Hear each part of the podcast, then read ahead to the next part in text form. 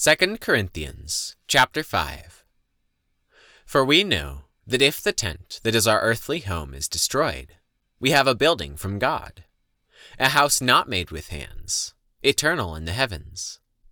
For in this tent we groan, longing to put on our heavenly dwelling, if indeed by putting it on we may not be found naked. For while we are still in this tent, we groan, being burdened not that we would be unclothed, but that we would be further clothed, so that what is mortal may be swallowed up by life. He who has prepared us for this very thing is God, who has given us the Spirit as a guarantee. So we are always of good courage. We know that while we are at home, in the body, we are away from the Lord. For we walk by faith, not by sight.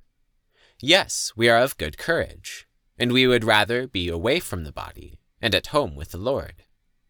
So whether we are at home or away, we make it our aim to please Him. For we must all appear before the judgment seat of Christ, so that each one may receive what is due for what he has done in the body, whether good or evil. Therefore, knowing the fear of the Lord, we persuade others. But what we are is known to God and I hope it is known also to your conscience. We are not commending ourselves to you again, but giving you cause to boast about us, so that you may be able to answer those who boast about outward appearance, and not about what is in the heart. For if we are beside ourselves, it is for God. If we are in our right mind, it is for you. For the love of Christ controls us, because we have concluded this that one has died for all, therefore all have died. And he died for all, that those who live might no longer live for themselves, but for him who for their sake died and was raised. From now on, therefore, we regard no one according to the flesh. Even though we once regarded Christ according to the flesh, we regard him thus no longer. Therefore, if anyone is in Christ, he is a new creation. The old has passed away. Behold, the new has come.